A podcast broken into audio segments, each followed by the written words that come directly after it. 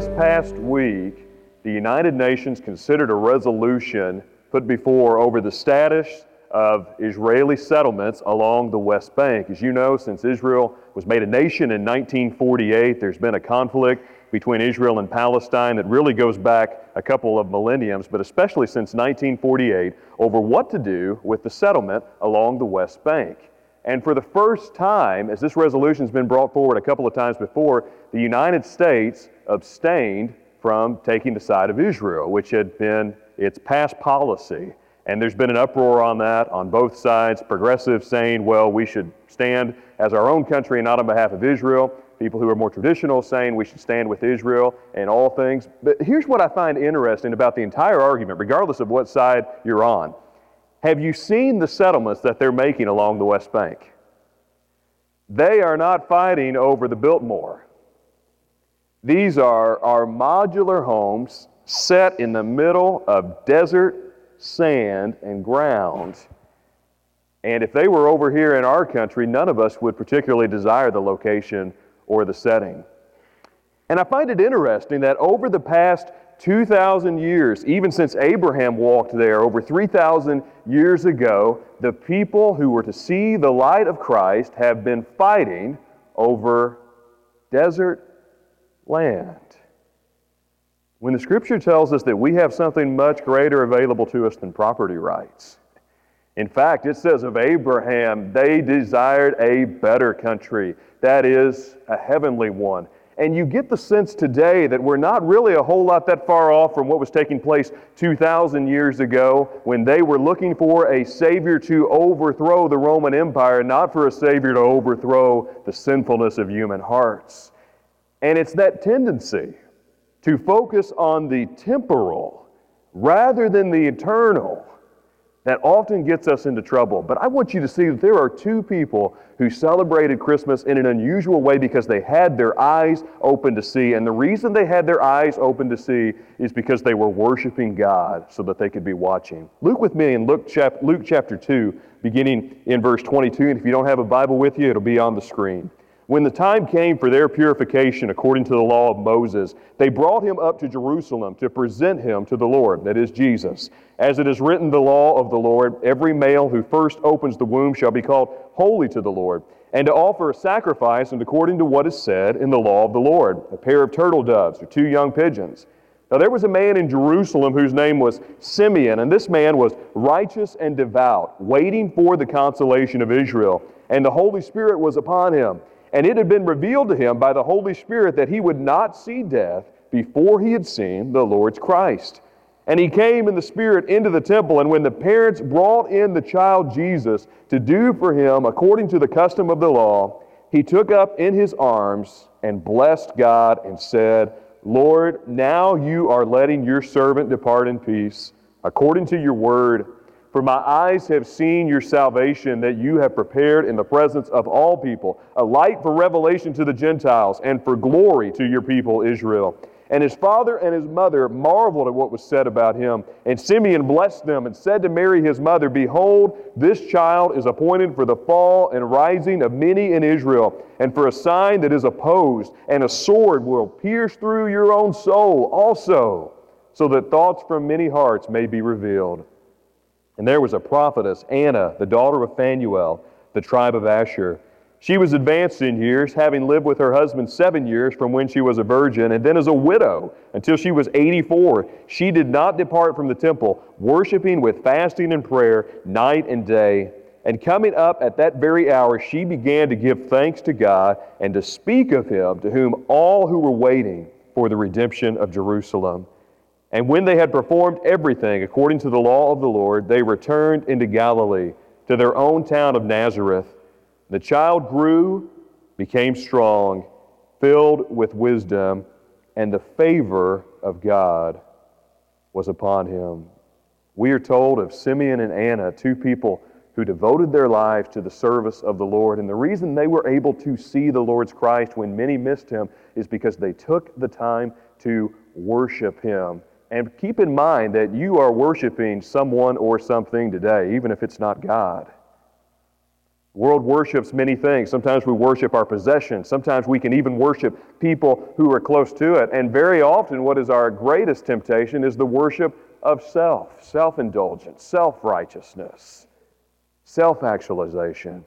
Scripture tells us we were created for something far different, though, to worship the King of Kings and the Lord of Lords. And that is what happens to Simeon and Anna here. And notice what Luke says to us in his gospel through their example. He tells us that, first of all, we should worship by our walk. Worship by our walk. Notice something about Joseph and Mary here. His parents are obedient to the Lord.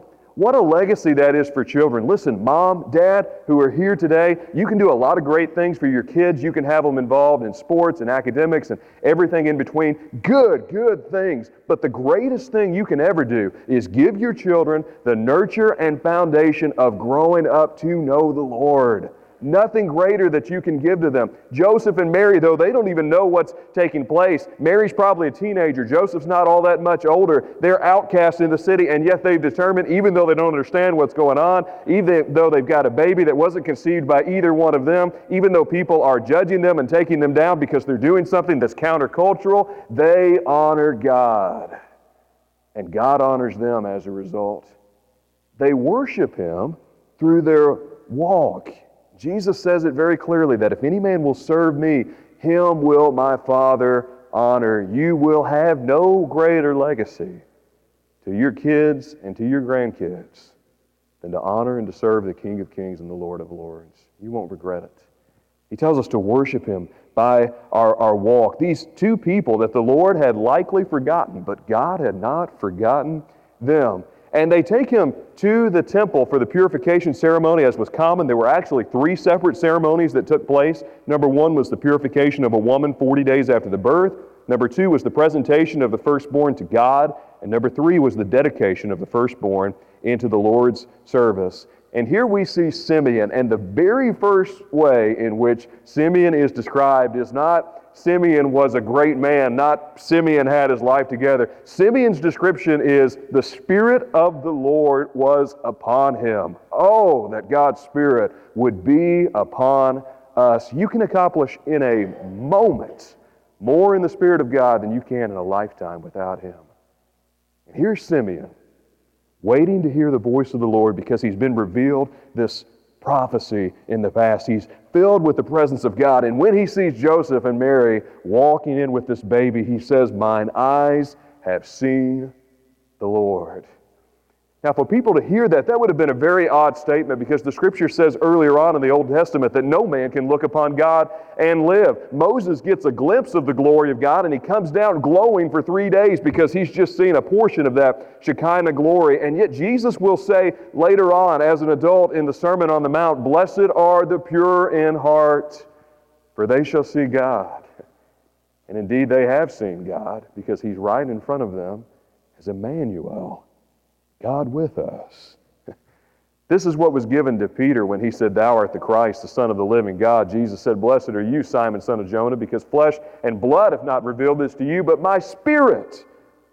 So they worshiped. That which was not been told them, they see. That which they have not heard, they understand. To worship by our walk. And then he tells us we also are, are to worship by our witness. Simeon has something going on. He's hopeful about something. He's expectant that God will deliver Israel. This doesn't mean freedom from trouble. We know that He causes some to fall and others to rise, some to rise up, others to stumble. And Mary, he tells her that this will be a, a, difficult time for her because the very joy that she's staring at, one day she will be staring at on the cross as he is pierced for our transgressions, bruised for our iniquities. Mary experiences the whole gamut of salvation, yet she freely offers him. He who knew no sin became sin for us that we might receive the righteousness of God. And Simeon, as a result of listening to the word of the Lord, comes face to face with God. They worship him by their walk, they worship him by their witness, but don't forget this they worship him while they wait.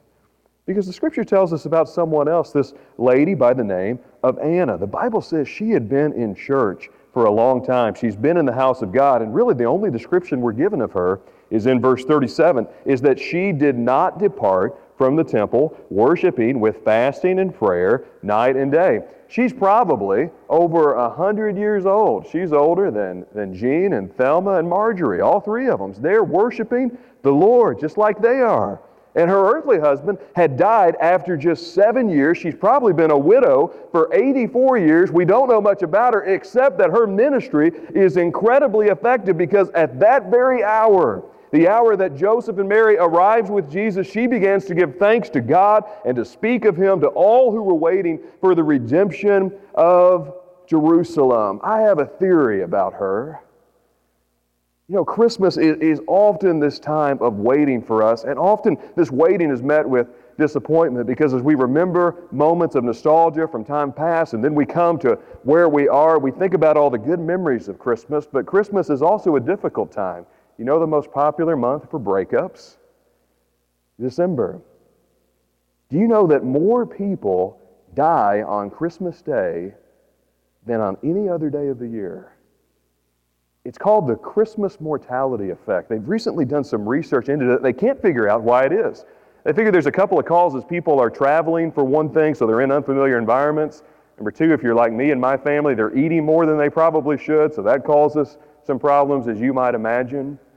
But they also said it goes one of two different directions. It can be for someone who loses hope and just doesn't have the fight to go on because we know the will to live is much stronger than the physical will to live.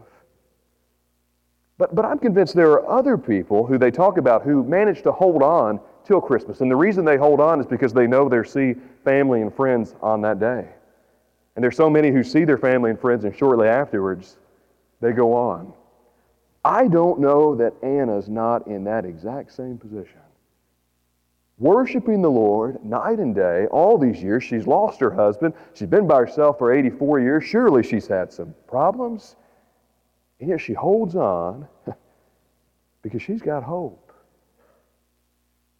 Some of you who are struggling today and you're just wondering, you know, the life that you thought you were going to have hadn't panned out exactly the way that you thought it would, and you've got problems and issues that maybe nobody knows about other than you, and you just wonder, what in the world is God doing in my life right now?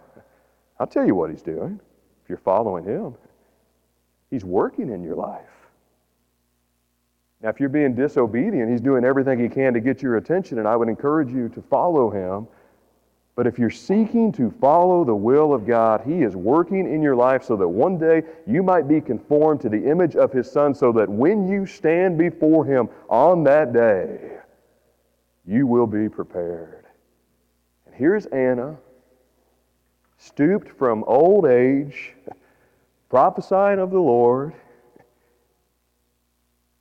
And for the very first time, she sees Jesus. We've got an Anna in our congregation. Name Anna means grace. And the Hallsville Anna and the biblical Anna and you and I all experience this grace of God through the gift of His Son. I pray that God would grant us more Annas and more Simeons in our churches. People who would say, I will walk with the Lord even when I can't see His plan. People who will say, I will raise my kids in the nurture and admonition of the Lord because I believe that it's worth it. People who will say, though this world goes to hell, I will stick true to what God has given me in His Word because I know that He who is faithful in me will continue that work. And He gives us a commission and He says, This story is your story. This song is your song. As we come to this time of giving towards international missions, we realize that the reason that we are giving this morning is in the same way that Jesus gave. He who was rich became poor that ye through his poverty might be made rich. And now we give in his place and on his behalf so that millions upon millions of people who have not heard the name of Jesus Christ may one day worship Him. Brothers and sisters who you will not meet in this earthly life, God grant that on the other side they will come and they will say, But for you, brother, but for you, sister, I would not have heard of the gospel of Jesus Christ. Thank you for your prayers. Thank you for your sacrifice. Thank you for worshiping Jesus with everything that you've got.